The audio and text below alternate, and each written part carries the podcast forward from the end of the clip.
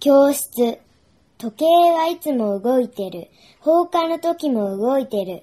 本当はみんなと遊びたいんじゃないかな。勉強したいんじゃないかな。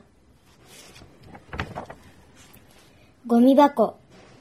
ゴミ箱はいつも汚いものを入れられている。ゴミ箱はいつも汚いもの扱いをされている。本当は綺麗になりたいのになれない。僕はゴミ箱なんか嫌だ。